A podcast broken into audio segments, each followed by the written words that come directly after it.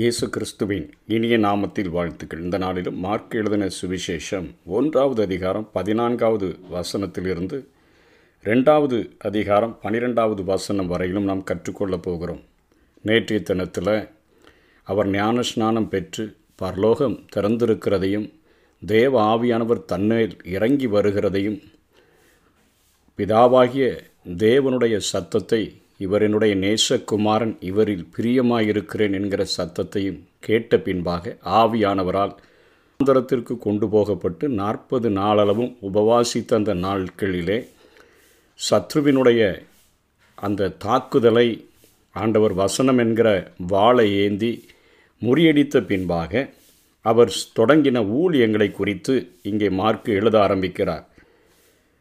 அவரது வார்த்தைகள் எப்படி இருந்தது பிரசங்கம் எப்படி இருந்தது என்கிற காரியத்தை வார்த்தைகளில் அவருடைய வல்லமை எப்படி இருந்தது என்று சொல்லி பதினான்காவது வசனத்திலிருந்து இருபதாவது வசனம் வரையிலும் அங்கே மார்க் எழுதியிருக்கிறதை பார்க்கிறோம்.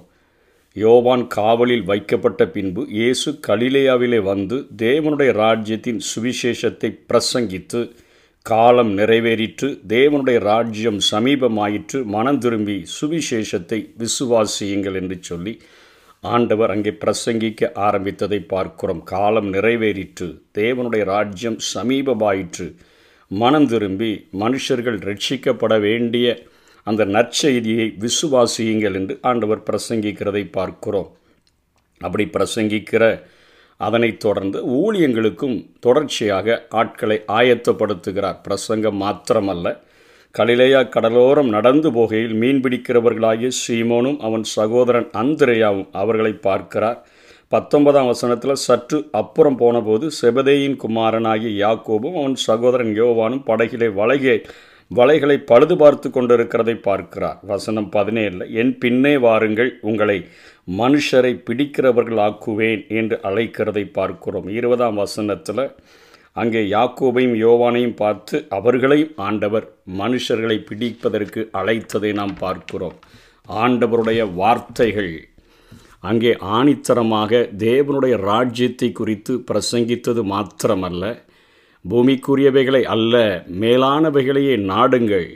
வரப்போகிற அந்த காரியத்தை நாம் நாட வேண்டும். நம்முடைய குடியிருப்போ பரலோகத்தில் இருக்கிறது என்கிற கருத்துக்களை உள்ளடக்கிய வார்த்தைகளை பேசின ஆண்டவர் தன்னுடைய ஊழியங்களை நிறைவேற்றும்படியாக அங்கே ஆட்களையும் ஆண்டவர் ஏற்படுத்துகிறதை நாம் பார்க்கிறோம். நம்முடைய வாழ்க்கையிலும் பரலோக ராஜ்யத்தினுடைய காரியங்களை பிரசங்கிக்கிறவர்களாய் மாத்திரமல்ல அநேகரை ஆண்டவர்களுக்கு ஆண்டவருக்காக எழுப்பி ஆண்டவருக்காக பணி செய்கிறவர்களாக ஆட்களை பிடிக்கிறவர்களாக மனுஷர்களை ஆண்டவருக்கென்று ஆதாயப்படுத்துகிறவர்களாக நாம் உருவாக்க வேண்டும் என்று சொல்லி ஆண்டவருடைய வாழ்க்கையிலிருந்து நாம் கற்றுக்கொள்ள முடியும். அதனைத் தொடர்ந்து அவரது வல்லமையானது எதிலெல்லாம் செயல்பட்டது என்று சொல்லி இங்கே ரெண்டு காரியங்களை மாத்திரம் இந்த நாளிலே பார்க்க போகிறோம். சாத்தானின் மேல் அவரது வல்லமை. முதல்ல இங்கே உலகத்தின் அதிபதியாக சத்ரு இயேசு கிறிஸ்துவின் நாட்களில் இருந்தபடியினாலே ஆண்டவர் அவன் மேலே தன்னுடைய அதிகாரத்தை செலுத்துகிறதை இங்கே மார்க்கு தெளிவாக எழுதியிருக்கிறதை பார்க்கிறோம். இருபத்தி மூன்றாம் வசனத்திலிருந்து நாம் தொடர்ச்சியாக இருபத்தேழாம் வசனம் வரையிலும் பார்க்கும் பொழுது ஜெப ஆலயத்தில் ஒரு அசுத்தாவி உள்ள மனுஷன் இருந்து கொண்டிருக்கிறான். ஜெப ஆலயத்தில் ஆண்டவர் பிரசங்கிக்க போகும்பொழுது ஜெப ஆலயத்திலேயே அசுத்தாவி உள்ள ஒரு மனுஷன் இருக்கிறான். அவன் அங்கே ஆண்டவரை பார்த்து நான் உண்மை யாரென்று அறிவேன் என்று சொல்லியெல்லாம் சத்தம் போட்டு நீர் தேவனுடைய பரிசுத்தர் என்று சத்தமிடுகிறான் இயேசு நீ பேசாமல் இவனை விட்டு புறப்பட்டு போ என்று அதை அதட்டினார். உடனே அந்த அசுத்தாவி அவனை அளக்களித்து மிகுந்த சத்தமிட்டு அவனை விட்டு புறப்பட்டு போய்விட்டது என்று பார்க்கிறோம். அதட்டினார். அங்கே சத்ருவினுடைய அந்த வல்லமையின் மேலே ஒரு அதிகாரமுடையதை ஆண்டவர் அங்கே வெளிப்படுத்துகிறதை பார்க்கிறோம். சத்ருவின் மேலே ஒரு அதிகாரம் சாத்தானின் மேல் அவருடைய வல்லமையை ஆண்டவர் அங்கே வெளிப்படுத்துகிறார். எல்லாரும் ஆச்சரியப்பட்டு இவர் அதிகாரத்தோட அசுத்த அவைகளுக்கும் கட்டளையிடுகிறார். அவைகள் இவருக்கு கீழ்ப்படுகிறதே என்று தங்களுக்குள்ளே ஒருவரோடு ஒருவர் சொல்லி கொண்டார்கள் என்று பார்க்கிறோம். முப்பத்தி ரெண்டாம் வசனத்தில் சாயங்காலமாகி சூரியன் அஸ்தமித்த போது சகல பிணியாளிகளையும் பிசாசு பிடித்தவர்களையும் அவரிடத்தில் கொண்டு வந்தார்கள். முப்பத்தி நான்காவது வசனம் அநேகம் பிசாசுகளையும் துரத்தி விட்டார் பிசாசுகள் தம்மை அறிந்திருந்தபடியினால் அவைகள் பேசுகிறதற்கு அவர் இடம் கொடுக்கவில்லை. முப்பத்தி ஒன்பதாம் வசனம் கலிலேயா நாடெங்கும் அவர்களுடைய ஜெப ஆலயங்களில் அவர் பிரசங்கம் பண்ணி கொண்டும் பிசாசுகளை துரத்தி கொண்டும் இருந்தார். அவருடைய ஊழியத்தின் ஒரு பகுதி சத்ருவினுடைய கோட்டைகளை ஆண்டவர் பிடிக்கிறவராக சத்ரு யாரையெல்லாம் பிடிச்சு வச்சிருந்தானோ யாரையெல்லாம் தனக்குள்ளாக ஆதாயப்படுத்தி வச்சிருந்தானோ அவனை சென்று தாக்கி அவனுடைய வல்லமையை தன்னுடைய வல்லமையினால் முறியடித்ததை இங்கே நம்ம பார்க்கிறோம். அதனைத் தொடர்ந்து வியாதிகளின் மேல் அவருடைய வல்லமை எப்படியாக செயல்பட்டது என்பதையும் மார்க் இந்த அதிகாரத்திலிருந்து ரெண்டாவது அதிகாரம் பனிரெண்டு வரையிலும் அவர் எழுதியிருக்கிறதை பார்க்கிறோம். இயேசு யாக்கோபோடும் யோவானோடும் கூட அவர் சீமோன் அந்திரையா என்பவர்களுடைய வீட்டில் பிரவேசிக்கிறார். அதாவது பேதுருவினுடைய வீட்டுக்கு வருகிறார்.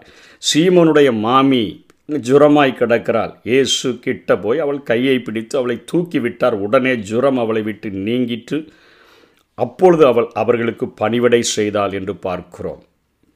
அந்த படுத்து கிடந்த ஜுரத்தில் கிடந்த மகளை கையை பிடிச்சி தூக்கி விட்ட உடனே அவளுடைய ஜுரம் நீங்கினதை பார்க்கிறோம். முப்பத்தி ரெண்டாம் வசனத்தில் சகல பிஞ்ஞானிகளையும் என்று பார்க்கிறோம். முப்பத்தி நான்காவது வசனத்தில் பலவிதமான வியாதிகளில் உபத்திரவப்பட்டிருந்த அநேகரை அவர் சொஸ்தமாக்கி அவருடைய ஊழிய பாதையில் சத்ருவினுடைய வல்லமையை அவனுடைய அதிகாரத்தை ஆண்டவர் உரிந்து கொண்டு வெளியரங்கமான கோலமாக்கும்படியாய் வந்தபடினால் அவருடைய ஊழியத்தில் ஆரம்பத்திலிருந்தே சத்ருவின் அந்த கோட்டைகளை ஆண்டவர் தகர்க்கிறதை பார்க்கிறோம். அதனைத் தொடர்ந்து வியாதியினுடைய காரியங்களை ஆண்டவர் முறியடிக்கிறதை பார்க்கிறோம்.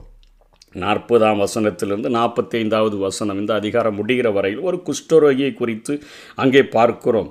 குஷ்டரோகி ஆண்டவரிடத்தில் முழங்கால் படியிட்டு உமக்கு சித்தமானால் என்னை சுத்தமாக்க உம்மால் ஆகும் என்று வேண்டிக் கொண்டான். இயேசு மனதுருகி கையை நீட்டி அவனை தொட்டு எனக்கு சுத்தம் எனக்கு சித்தம் உண்டு சுத்தமாக என்றார். இப்படி அவர் சொன்ன உடனே குஷ்டரோகம் அவனை விட்டு நீங்கிற்று. அவன் சுத்தமான எல்லாவற்றிலும் மார்க்கு உடனே உடனே என்கிற வார்த்தையை இங்கே பயன்படுத்துகிறதை பார்க்கிறோம்.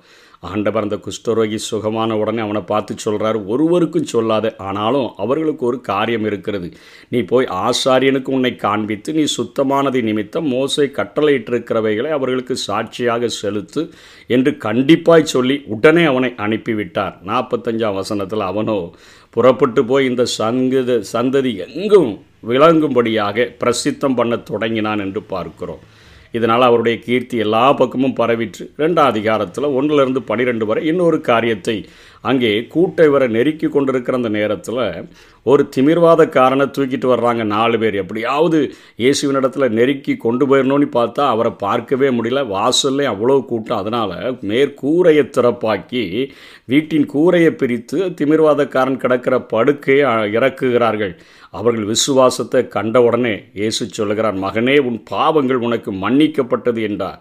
வேதபாரகர் அங்கே கொஞ்சம் பேர் இருக்காங்க. அவங்க சொல்கிறாங்க இவர் என்ன தேவதூஷனும் சொல்லுகிறார். தேவன் ஒருவர் தவிர பாவங்களை மன்னிக்கத்தக்கவன் யார்? என்று தங்களுடைய இருதயங்களில் தான் சிந்தித்து கொண்டிருக்கிறாங்க. தம்முடைய ஆவியினால் இயேசு அந்த காரியங்களை அறிந்து உங்கள் இருதயங்களில் இப்படி சிந்திக்கிறதென உன் பாவங்கள் உனக்கு மன்னிக்கப்பட்டது என்று சொல்லுவதோ படுக்கையை எடுத்துக்கொண்டு நடவென்று சொல்வதோ எது எளிது என்று கேட்டுட்டு அவனை பார்த்து திமிர்வாத பாரன் காரனை பார்த்து சொல்ல உன் படுக்கை எடுத்துக்கொண்டு உன் வீட்டுக்கு போய் என்று உனக்கு சொல்லுகிறேன் என்றார். உடனே அவன் எழுந்து தன் படுக்கையை எடுத்துக்கொண்டு எல்லாருக்கும் முன்பாக போனான். ஓ அவர்கள் எல்லாரும் பார்க்குறாங்க ஒரு காலம் இப்படி கண்டதில்லை என்று சொல்லி ஜனங்கள் எல்லாரும் தேவனை மகிமைப்படுத்தினதை பார்க்கிறோம்.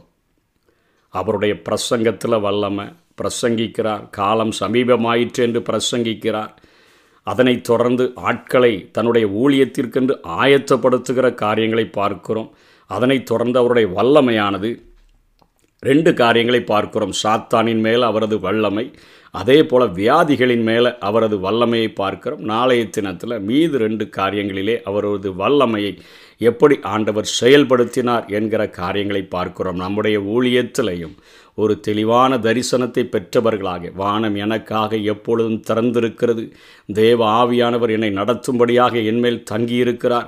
தேவனுக்கு பிரியமானவைகளை நான் செய்கிறபடியினால் எப்பொழுது அவரிடத்திலிருந்து எனக்கு ஒரு சர்டிஃபிகேட் கிடைக்கிறது இவன் எனக்கு பிரியமானவன் என் இருதயத்திற்கு ஏற்றவன் என்கிற சர்டிஃபிகேட் கிடைக்கிறது. அதோடு கூட நான் என் எல்லைகளிலே இருந்து விடாதபடி சத்ருவின் எல்லைகளிலே சென்று நான் அவனை தாக்கி அவன் ஆக்கிரமித்திருக்கிற ஆக்கிரமிப்புகளை அகற்றி அவர்களை ஆண்டவருக்கென்று ஆதாயப்படுத்தும்படியாகவும் அதனை தொடர்ந்து வியாதியில் உபத்திரவப்படுகிற ஜனங்களை இயேசுவின் நாமத்தில் விடுதலை செய்து அவருடைய வல்லமையை விளங்க பண்ணுகிற ஒரு ஊழியத்தை ஒரு உயிருள்ள ஊழியத்தை செய்யும்படியாகவும் நான் வாஞ்சிக்கிறேன் என்று சொல்லி ஒவ்வொருவரும் இந்த காரியத்தை நாம் கடைபிடிப்போம். கர்த்தர்தாமே நம்மை ஆசீர்வதிப்பாராக.